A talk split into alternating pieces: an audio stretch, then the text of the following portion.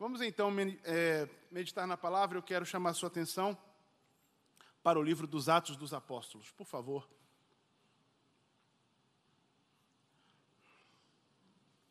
Livro dos Atos dos Apóstolos. É... O livro dos Atos começa com Jesus caminhando com seus discípulos. E depois de haver ressuscitado, ele está dando as últimas instruções aos discípulos e os discípulos então perguntam como é que vai ser as coisas. Jesus diz: Olha só, agora não é hora de falar disso, agora é hora de receber poder e sair, levar o evangelho a todas as nações, a todas as partes. Jerusalém, Judéia, Samaria, até os confins da terra, tudo ao mesmo tempo. O capítulo seguinte, o capítulo 2, vai dizer então que eles se reuniram e no dia do Pentecostes, o Espírito Santo veio naquele lugar onde eles estavam e foi uma grande festa, né? Houve aquele som como de um vento veemente, impetuoso, que encheu a casa. Todos foram cheios do Espírito Santo, apareceram línguas como que de fogo sobre a cabeça de todos os que ali estavam. Eles falavam em línguas diferentes, conforme o Espírito Santo concedia. Aquilo gerou um alvoroço na cidade. O apóstolo Pedro fez o seu primeiro discurso, três mil pessoas se converteram, aí em seguida vem o, o próximo capítulo que uh, o pessoal começa a crescer o evangelho ali, né? um coxo então é curado no templo, e em razão disso mais cinco mil pessoas se convertem, e aí começa a ter uma certa atenção das autoridades religiosas sobre esse movimento que está acontecendo, e aí a gente chega no capítulo 7, que. Uh, é, vai passando aí, quiser acompanhando, vamos lá, né? Chega no capítulo 7 em que a igreja começa a ter, ela começa a ficar meio grandinha, começa a ter uns, umas rusgazinhas lá, então diáconos são instituídos, mas aí, sabe aquele negócio que os dois vão andando? O judaísmo está caminhando e o cristianismo aqui ao lado. Mas a coisa começa a ficar difícil de caminhar junto, porque o judaísmo nega a deidade de Cristo. Então a igreja, ela no começo, você vai ver, por exemplo, lá no capítulo 2, que os irmãos estavam caindo na graça de todo o povo. Quando você chega no capítulo 7, a graça sobre todo o povo já não está mais assim tão grande. E aí eles armam um esquema lá e pegam um dos diáconos, um dos líderes da igreja, e o acusam de blasfêmia, e aí acabam num julgamento, no meio do seu discurso, eles se indispõem com ele e o apedrejam, condenam ele à morte, ele é apedrejado. Com o apedrejamento de Estevão, que é o nome desse, desse diácono, a Bíblia vai dizer que houve uma perseguição. Aí o caldo entornou. Judaísmo e cristianismo não vão andar mais juntos mesmo. E tem um tal de Saulo de Tarso, que meio que assume a, o papel de promotor da perseguição. E nos discursos que ele vai fazer depois, ele vai se converter ali na frente, né?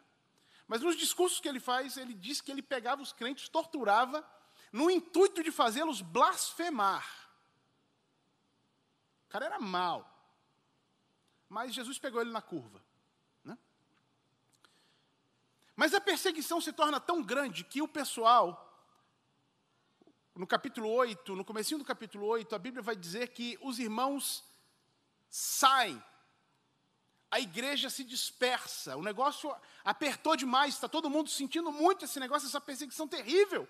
Que negócio louco é esse? A gente estava tão bem aqui, Céu aberto, o negócio estava fluindo. As pessoas sendo alcançadas, a palavra sendo ministrada, os enfermos sendo curados, as pessoas sendo cheias do Espírito Santo. E vem essa perseguição absurda que faz com que os crentes tenham que sair, fugir da cidade. Os crentes são obrigados a fugir de Jerusalém. E no capítulo 8 você vai começar a perceber esse pessoal saindo, fugindo. Agora imagine que o que, que é fugir? da vida que você construiu. Imagine o que é porque você professa que Jesus Cristo, de fato, ressuscitou dentre os mortos. Então, se você não foge, você vai morrer, ou vai ser torturado, ou vai ver sua família ser espancada. Então, você, tudo que você construiu, seu comércio, seu negócio, sua carreira, o seu cargo, sua casa, tudo isso você tem que deixar para trás e fugir. Foge, porque senão a coisa não vai ficar boa para o seu lado. E a Bíblia diz que esse pessoal começou a ir embora, a fugir mesmo, subir. No capítulo 11, a gente vai ler o seguinte. Eu queria que você chegasse agora no 11, já que você, pelo menos até o 8 eu sei que você foi. Verso 19. Os que tinham sido dispersos por causa da perseguição desencadeada com a morte de Estevão, chegaram até a Fenícia, Chipre e Antioquia, anunciando a mensagem apenas aos judeus. Alguns deles, todavia, cipriotas e sireneus, foram a Antioquia e começaram a falar também aos gregos, contando-lhes as boas novas a respeito do Senhor Jesus. A mão do Senhor estava com eles e muitos creram e se converteram ao Senhor. Notícias desse fato chegaram aos ouvidos da igreja em Jerusalém e eles enviaram Barnabé a Antioquia. Este ali chegando e vendo a graça de Deus ficou alegre e os animou a permanecerem fiéis ao Senhor de todo o coração. Ele era um homem bom, cheio do Espírito Santo e de fé, e muitas pessoas foram acrescentadas ao Senhor. Então Barnabé foi a Tarso procurar Saulo, e quando o encontrou, levou-o para Antioquia. Assim, durante um ano inteiro. Barnabé e Saulo se reuniram com a igreja e ensinaram a muitos. Em Antioquia, os discípulos foram pela primeira vez chamados cristãos. Amém? Até aí. Perceba.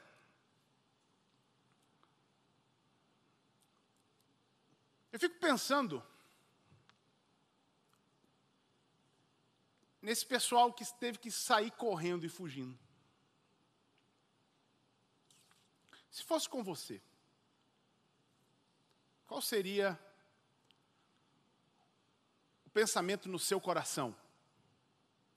Eu sei que muita gente se perguntaria: será que deu tudo errado? Foi só a gente se envolver com o Evangelho e deu tudo errado?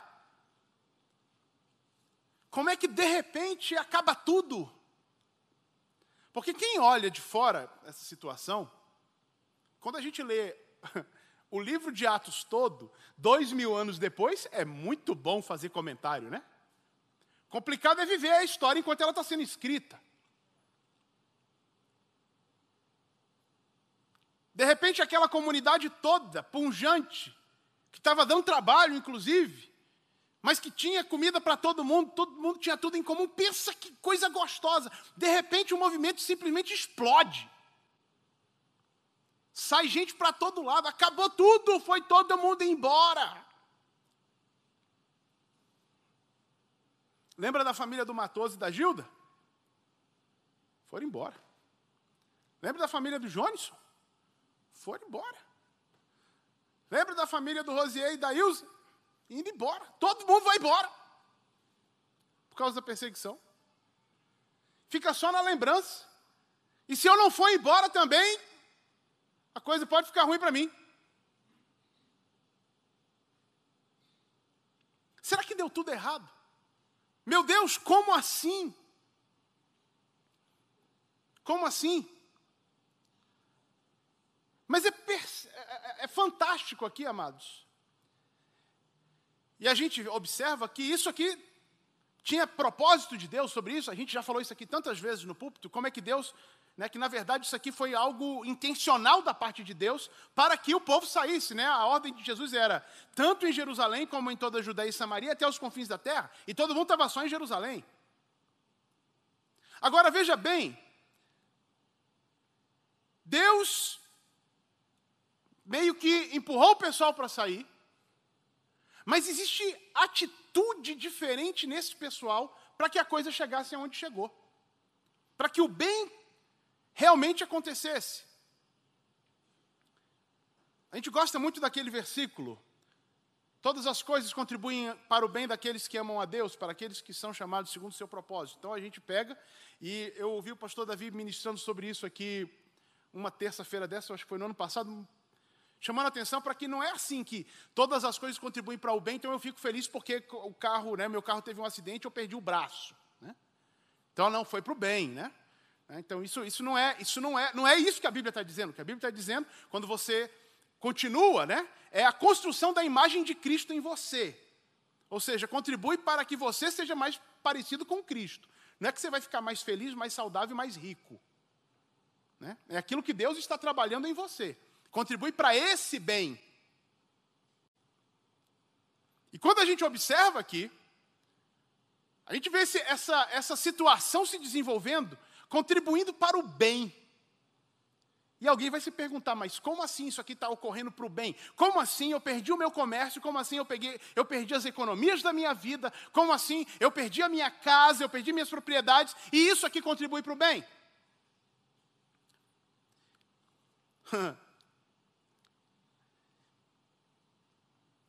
Eu hoje estava ouvindo essa canção, que a gente gosta também de cantar, né?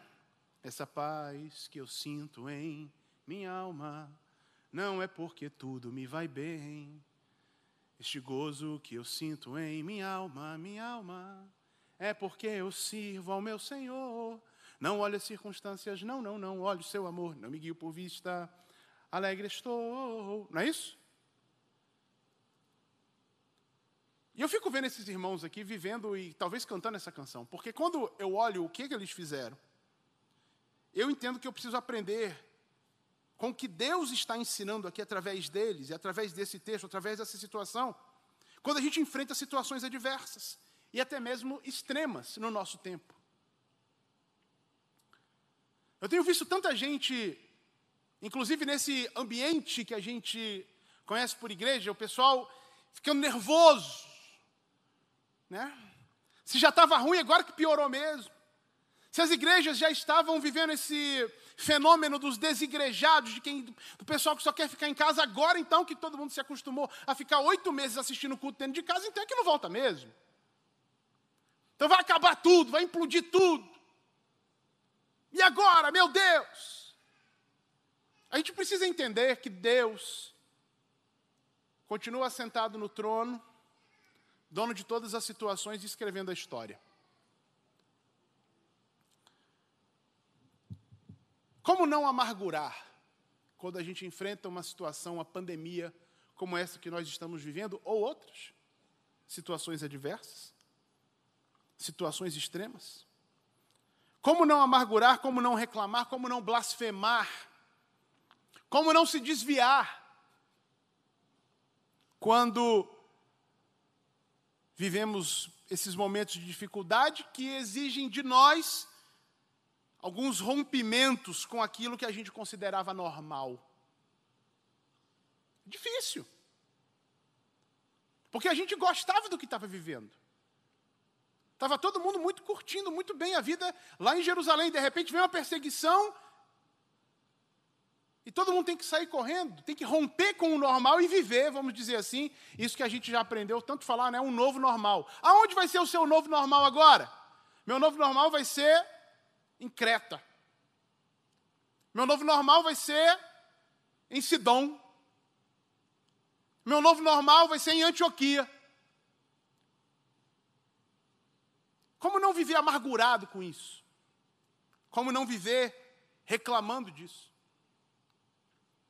E aqui eu quero chamar a sua atenção, porque o tema nosso, como igreja para esse ano, é família, que cresce e prossegue.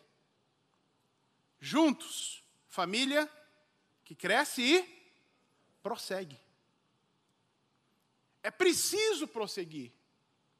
A gente não pode ficar amarrado nas coisas complicadas que acontecem na nossa existência nem das que aconteceram em 2020 e nem das que eventualmente aconteceram em 19 ou que vão acontecer em 21. Porque não existe promessa para nós de mar de almirante, céu de brigadeiro. Foi muito legal hoje, André, ministrando aqui de manhã sobre isso, né? O que, que a gente precisa para enfrentar esses gigantes que se colocam na nossa vida? Então, olhando aqui, eu identifico cinco aprendizados que o Senhor nos dá. Quero compartilhar rápido com você. O primeiro deles, nesse texto que nós lemos, é preciso caminhar na direção que o Senhor nos conduzir, ainda que isso pareça estranho ou absurdo. É preciso caminhar. A situação está terrível. Deus tem o controle da história, sim ou não? Sim ou não? Então, é para fazer o quê? É para caminhar? Vamos caminhar. Está difícil, é para caminhar? Caminha difícil. Está complicado de caminhar, caminha complicado, mas caminhe. Não fique parado. Os irmãos tinham perdido suas casas, empregos, negócios, construção de vida, mas não perderam a fé. Não perderam a crença na salvação de Deus em Cristo Jesus, não perderam a fé na soberania que Deus tem sobre todas as coisas e situações. Por que, que eu sei que eles não perderam a fé? Porque eles continuaram anunciando a fé.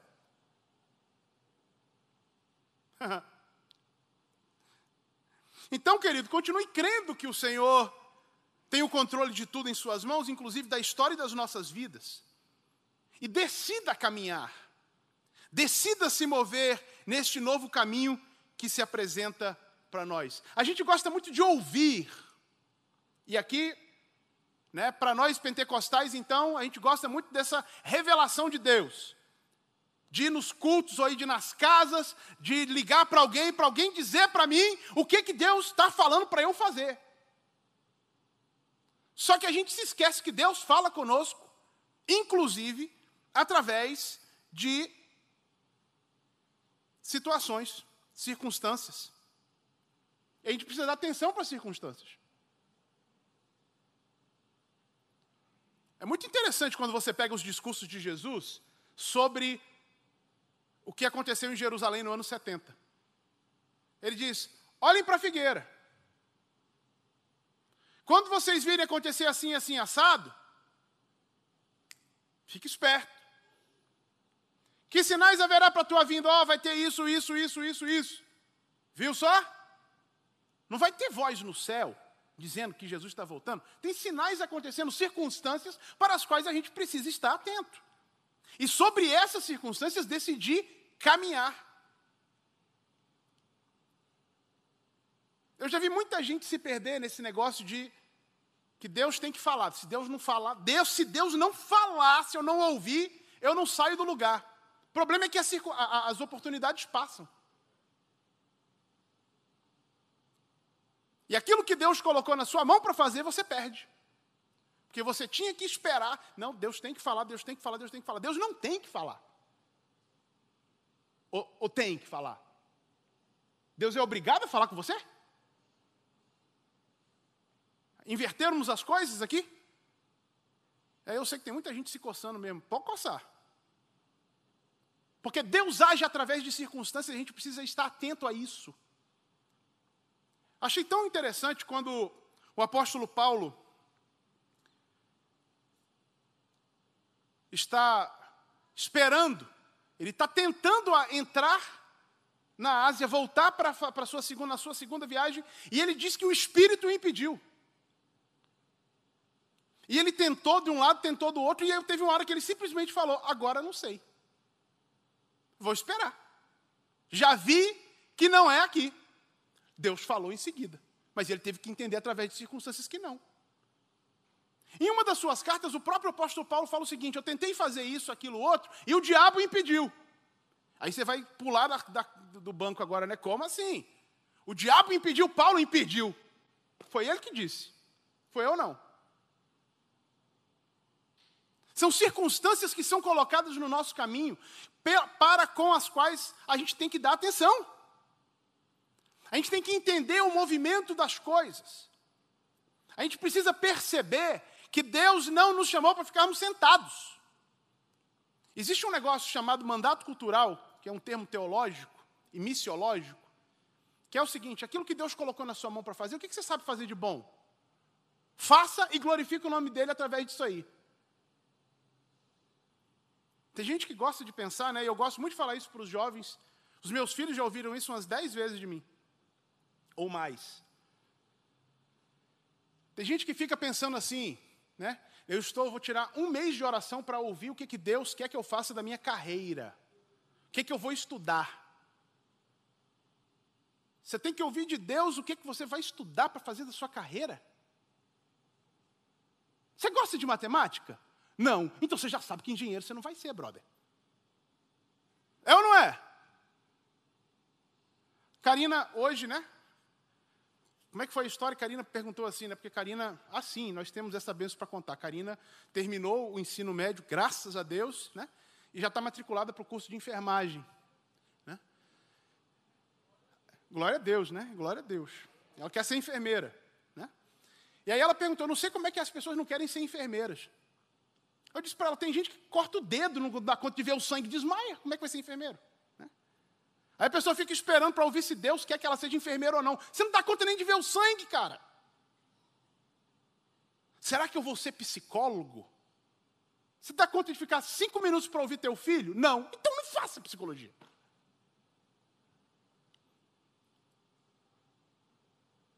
Gosta de cheiro de osso? Detesto. Dentista você não vai ser, né, Omar? Não suporto, desmaio, então não. Está entendendo? Eu sou um excelente vendedor. Opa, olha aí. Eu gosto muito de ensinar. Criança pequena, viu, Oneide? Quando alguém aparecer, você chama para o concurso da Fundação Educacional. Mas a gente gosta muito de ficar nesse negócio de que se Deus não falar comigo, eu não faço, querido. Deus nos dá circunstâncias ao nosso redor. Deus disse assim para Adão no jardim do Éden: O jardim está todo aí. Você quer comer? Tem árvore que dá fruto, mas você pode arar o jardim também. Pode olhar na Bíblia aí. Ele manda arar o jardim. Arar. Puxar lá. Qual que é o efeito do pecado? É que quando ele puxasse, a terra lhe seria hostil. Mas mandou arar. E cuidar, limpar. As circunstâncias vêm, circunstâncias adversas vêm, e a gente se paralisa e fica esperando Deus falar. Ok, Deus pode falar? Pode. Mas a circunstância pode ser já Ele falando, e você está esperando Ele falar alguma coisa. Se move, decida, caminhe, faça para a glória de Deus. Não tem nada a ver com viver desesperado em função das circunstâncias. Por isso que a gente fala, né? Não olhe as circunstâncias, olhe o amor de Deus. Mas não é que eu não, que eu não quero saber de nada que está acontecendo. Não é isso, é que eu não vou viver desesperado em função das circunstâncias, mas que eu estou olhando as circunstâncias, eu estou.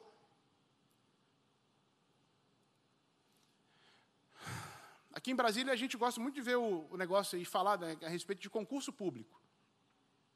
A moçada, né? Perde emprego, quer emprego, não, eu quero ganhar 15 mil reais. Quero começar ganhando 15 mil reais. É mesmo? É. Você vai fazer o que para ganhar 15 mil reais? Não sei, rapaz, eu estou olhando aí. Né? Você já pelo menos abriu lá o, o jornal para ver quais concursos que estão abertos? Não. Você já viu aí alguma oportunidade de fazer uma franquia? Não. Você quer ganhar como? Não sei, estou esperando Deus falar. Ah, me ajuda.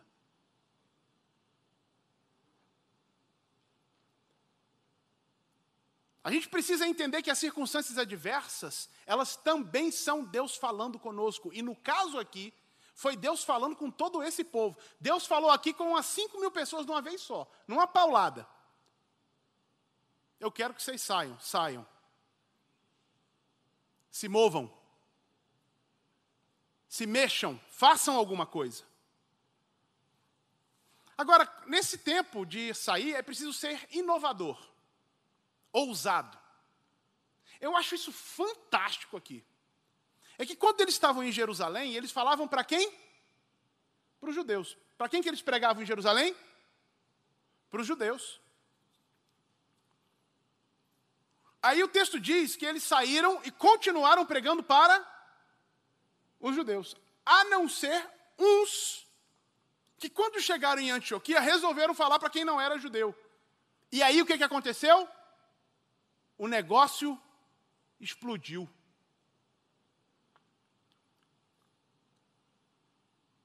Falar do evangelho aos gentios, algo novo e inédito.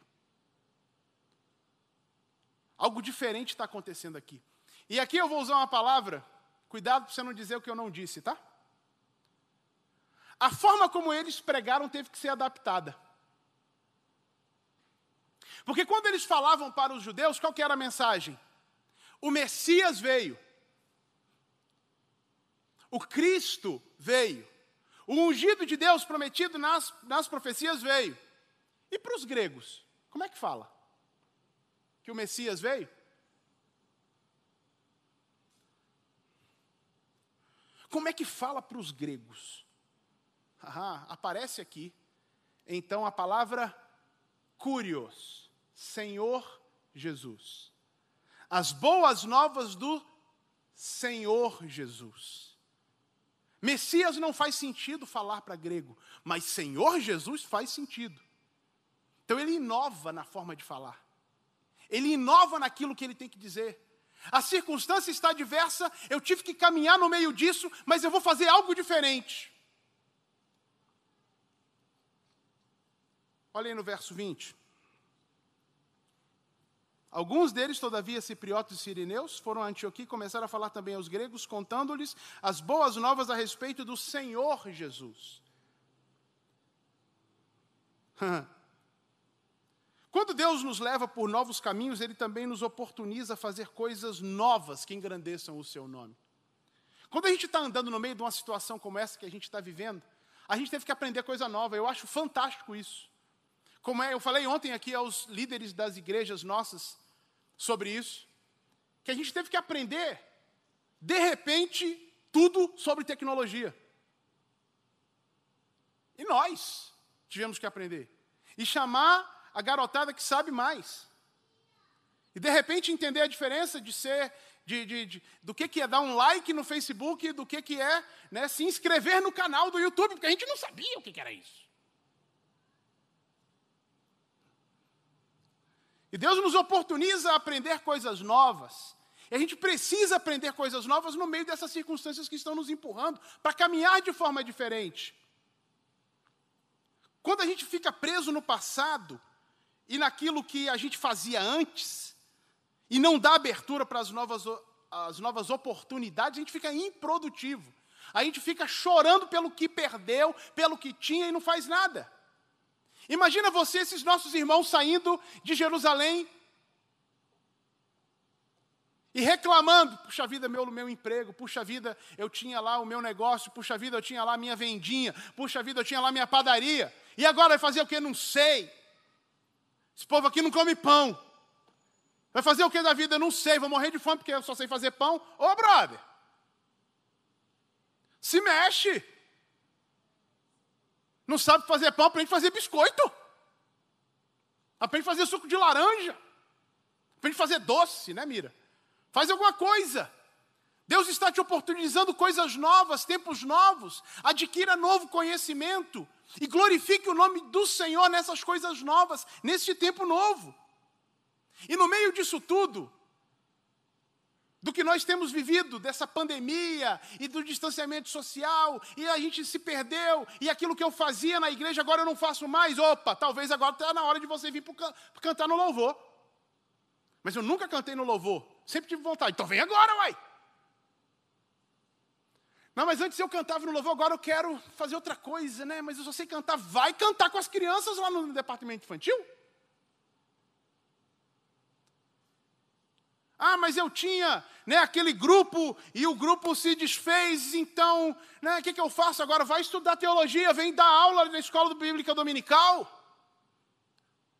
E nove, ouse, seja ousado, deixa Deus te usar de forma diferente. Por que, que você acha que Deus vai colocar você na caixinha para você ser usado sempre do mesmo jeito? Deus é um Deus inovador. Você consegue listar quantos tons de verde existe na natureza? Sai aqui de manhã aqui para Brasília, dá uma volta aí. Quantos tons de verde tem? Você consegue contar? É porque Deus é um Deus de novidade, de fazer coisa nova. Deixa Deus te usar nas coisas novas. A circunstância é nova, te fez andar diferente, se envolva com coisas novas também. Não é só falar para quem é judeu, fala para o grego também. Talvez nessa, nessa, nessa, nesse tempo de que a gente está vivendo, que está online, e talvez no momento que você voltar para o presencial lá na sua escola, na sua repartição, ou na, na, na, enfim, aonde você trabalha, talvez agora aquele seu colega escute você falar: olha, Jesus Cristo é bom, no meio disso tudo ele salva. No meio disso tudo ele toca, ele transforma a sua vida. Ouse nesse momento Seja ousado. Coisas novas em tempos novos, por que não? Ainda permita-se ser usado pelo poder de Deus. É belo ver isso aqui. Porque quem fica reclamando e murmurando, quem fica lá, ah, porque eu fazia, ah, porque lá era assim, ah, porque, não, ah, porque agora não vai, ah, meu Deus. Quem fica reclamando e murmurando não dá espaço para a graça de Deus se manifestar.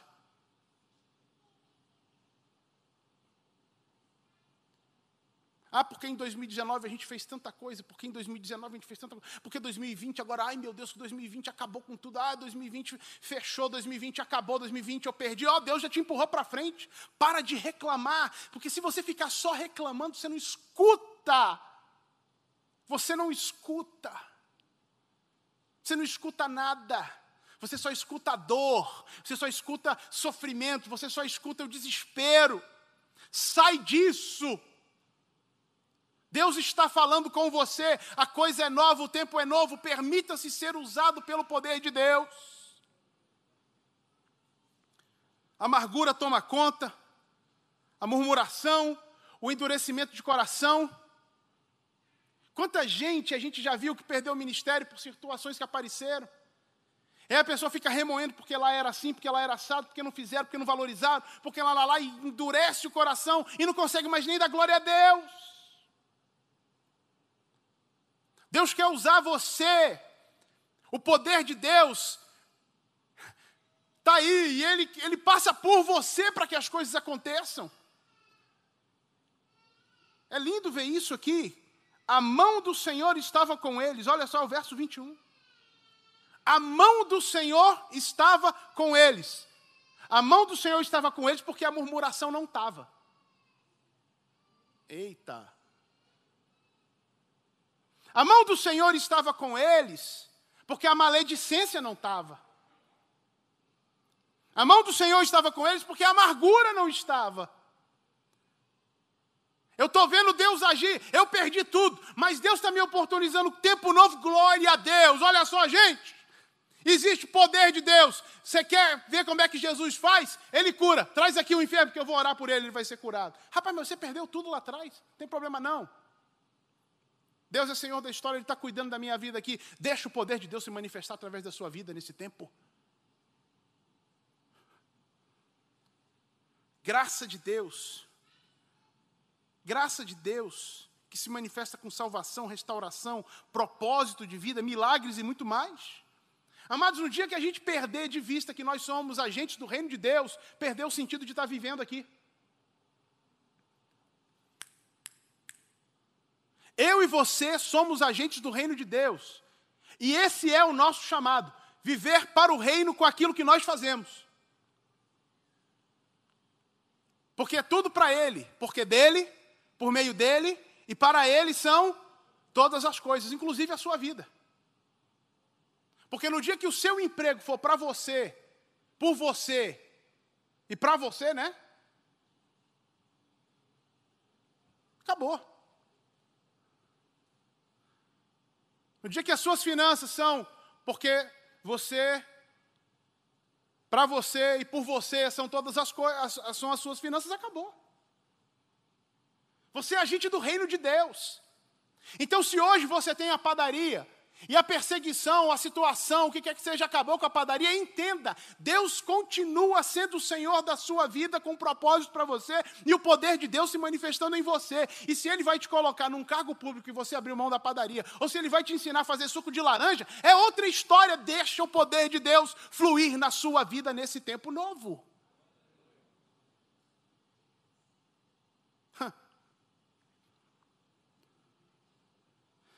Ai, ai, tem tanta gente para ser salva, gente. Você é o que é para que pessoas sejam alcançadas para o reino. Eu vou repetir a frase. Você é o que é para que pessoas sejam alcançadas para o reino de Deus. Você consegue falar isso em primeira pessoa? Eu sou o que sou para que pessoas sejam alcançadas para o reino. Tem coragem de falar isso? Fala aí, eu sou o que sou para que pessoas sejam alcançadas para o reino. Eu tenho o que tenho para que pessoas sejam alcançadas para o reino.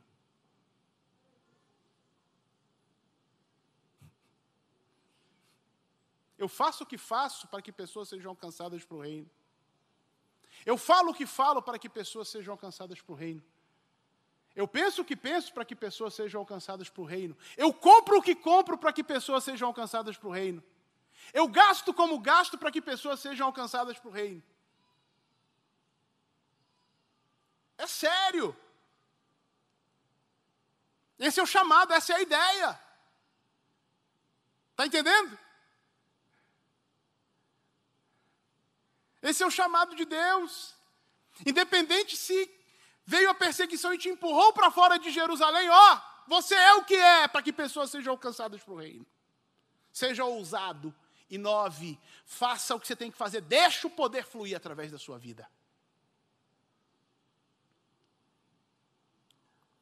Agora, uma coisa muito curiosa nesse texto aqui, que é o seguinte: é preciso permitir que outros nos estendam a mão. Eu achei tão legal isso, que os irmãos se organizaram ali em Antioquia.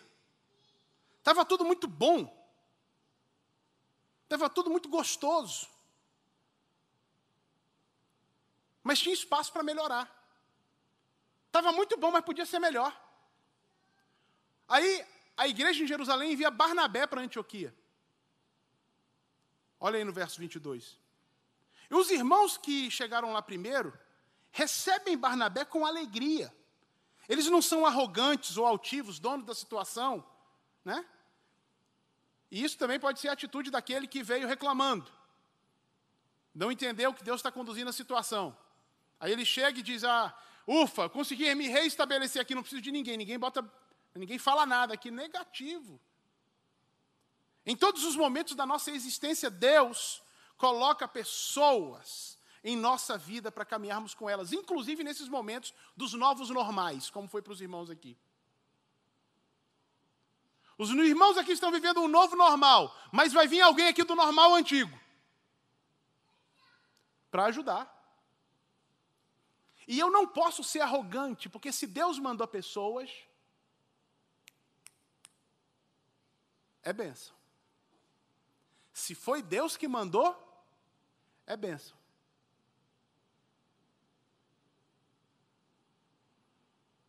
Vai dar trabalho para você, claro, não é perfeito. Vai pisar no teu pé. Provavelmente não é perfeito, mas é benção. E foi Deus que mandou. E dorme com esse barulho.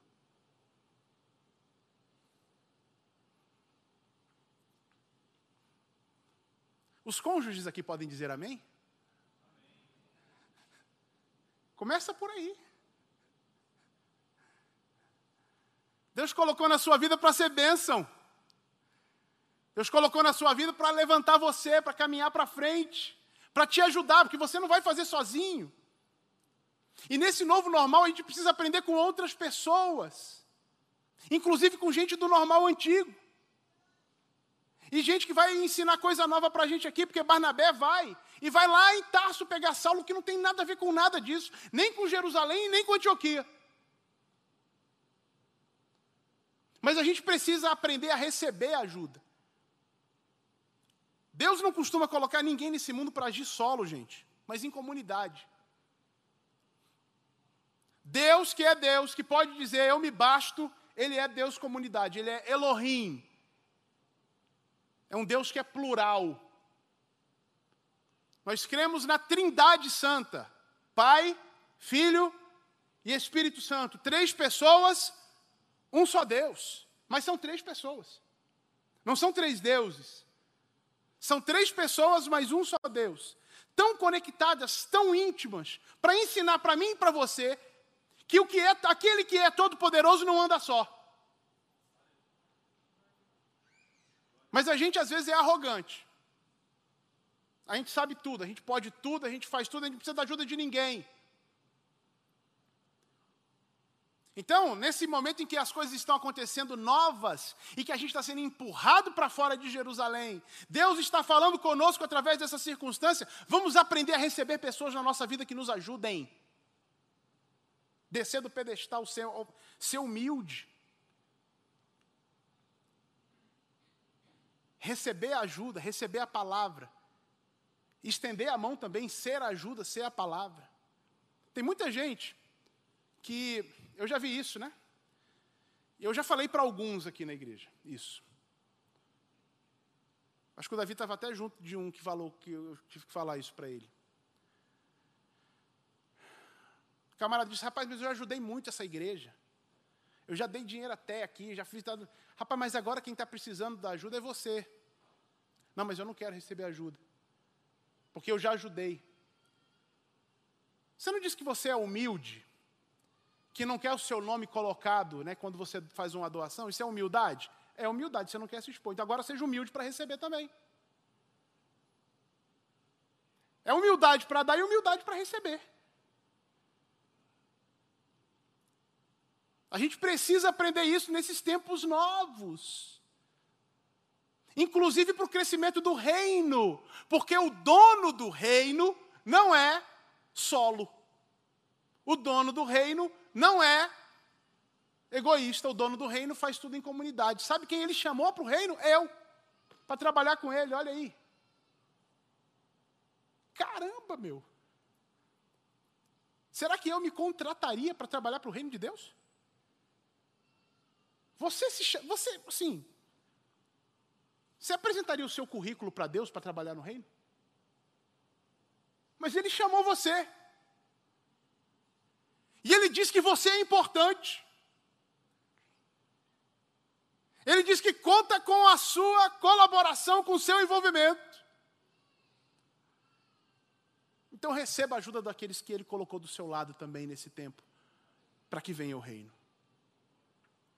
E finalmente, é preciso crescer, florescer, né, frutificar nesse novo tempo para a glória de Deus. É tão belo ver isso aqui, que esses irmãos que estavam lá em Antioquia tiveram que sair nas carreiras e perderam tudo. Eles frutificaram, cresceram, floresceram na comunidade, eles reconstruíram as suas vidas. Eles formam essa comunidade de salvos, uma comunidade que é vibrante. Eles se organizam como uma igreja que é bênção tanto em Antioquia e, chega até a enviar gente para fora de lá, para alcançar pessoas em outros lugares. Tamanha força que essa igreja tem. É bonito ver que, olha só, presta atenção, eu não li o, o versículo, o verso 27, presta atenção. Naqueles dias, alguns profetas desceram de Jerusalém para Antioquia. Um deles, Ágabo, levantou-se e pelo Espírito predisse que uma grande fome sobrevi, sobreviria a todo mundo romano, o que aconteceu durante o reinado de Cláudio. Os discípulos, cada um, segundo as suas possibilidades, decidiram providenciar ajuda para os irmãos que viviam na Judéia. E, os, e o fizeram enviando as suas ofertas aos presbíteros pelas mãos de Barnabé e Saulo. Olha só, é o pessoal que perdeu tudo lá. É o pessoal que perdeu a casa, que perdeu o negócio, que perdeu, enfim, o que tinha, que agora está em Antioquia e floresceu em Antioquia, que está ajudando de volta quem ficou lá.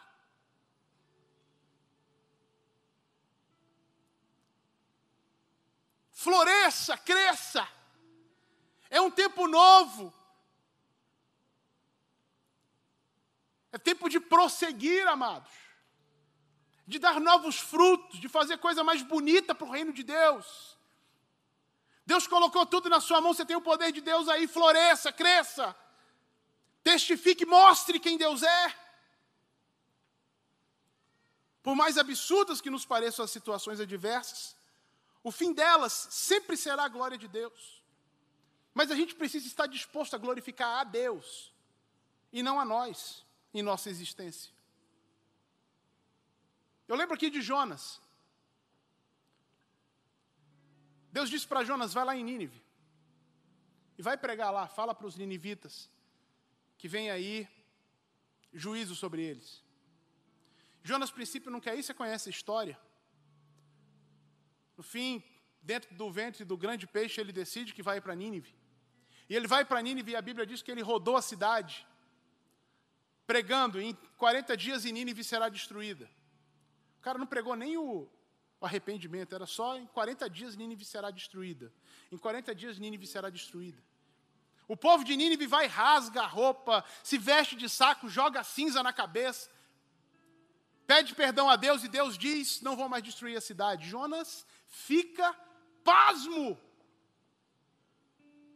porque a reputação dele, Jonas, foi atingida.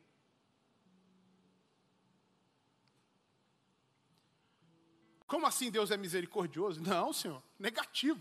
O Senhor me mandou para vir, vir para cá para falar que a cidade ia ser destruída e eu quero ver churrasco.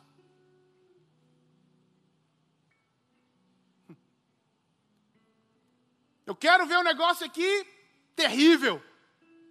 E o Senhor agora vem com essa de que vai perdoar todo mundo? E a minha reputação como profeta? Às vezes a gente age assim com Deus. Senhor, estou tão bem estabelecido aqui. Senhor, já fiz tanta coisa aqui. Senhor, já construí isso, construí aquilo, tenho aquilo outro. O que, que vão dizer de mim? Eu, um servo do Senhor que perdeu tudo. Eu, um servo do Senhor que tinha, sei lá, cinco escritórios, agora estou né, atendendo dentro de um food truck.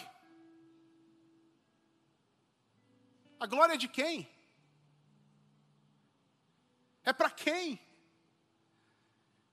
Se você tinha cinco escritórios e agora está dentro do food truck, glorifique a Deus dentro do food truck, floresça dentro do food truck. Deixa Deus agir dentro desse negócio aí chamado food truck. Deixa o poder de Deus se manifestar através da sua vida. Venda a melhor batata frita artesanal. E no papelzinho lá bota o um versículo bíblico lá dizendo que porque dele, por ele, para ele são todas as coisas. Glória pois a ele eternamente. Amém. Seja útil nas mãos do Senhor, levante o nome do Senhor, não o seu. Porque Deus sempre tem o melhor para você. Deus tem o controle da minha vida, Deus tem o controle da sua vida. E Ele disse: Eu sei, sou eu quem sei os planos que eu tenho a respeito de você são planos de bem. Escuta isso. Diz o Senhor: Eu sei os planos que eu tenho a respeito de você. São planos de bem e não de mal, para te dar uma esperança e um futuro.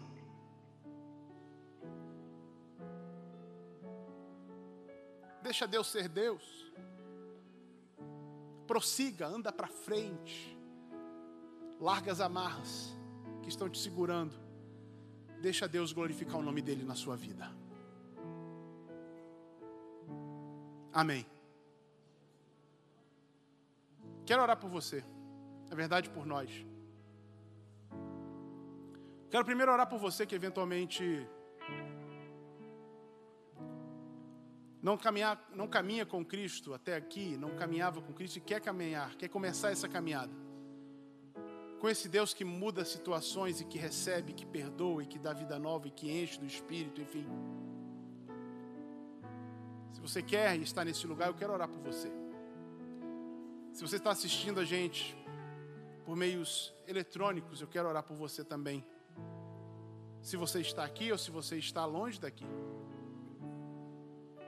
num ato de fé, querendo receber Cristo no seu coração, põe a mão sobre o seu coração e diga: Senhor, eu quero receber. Quanto a nós aqui, eu quero orar por nós. Convido você para ficar em pé comigo, você que está aqui, você que está em casa.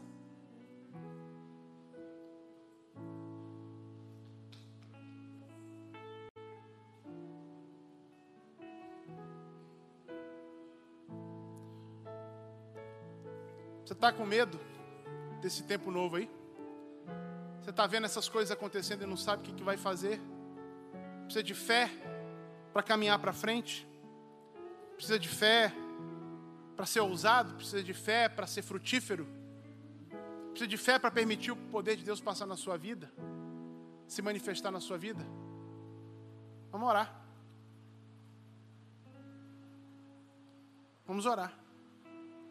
Se você precisa disso, coloque a mão também no seu coração e fale com o Pai sobre isso.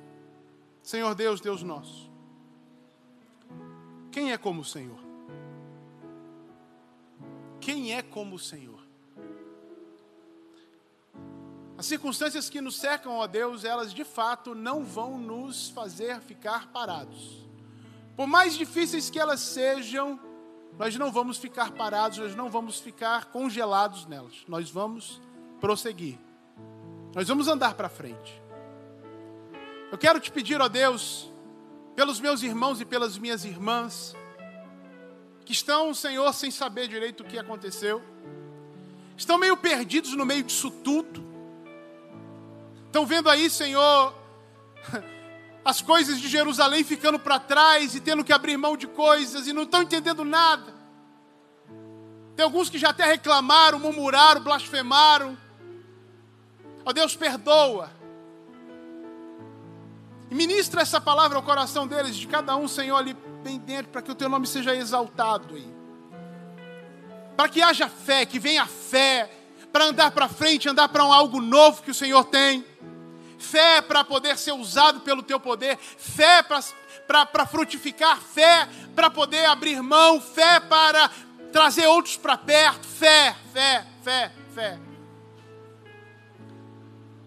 Faz acontecer, Senhor, em cada coração. Abre os olhos para que vejam o que o Senhor está fazendo.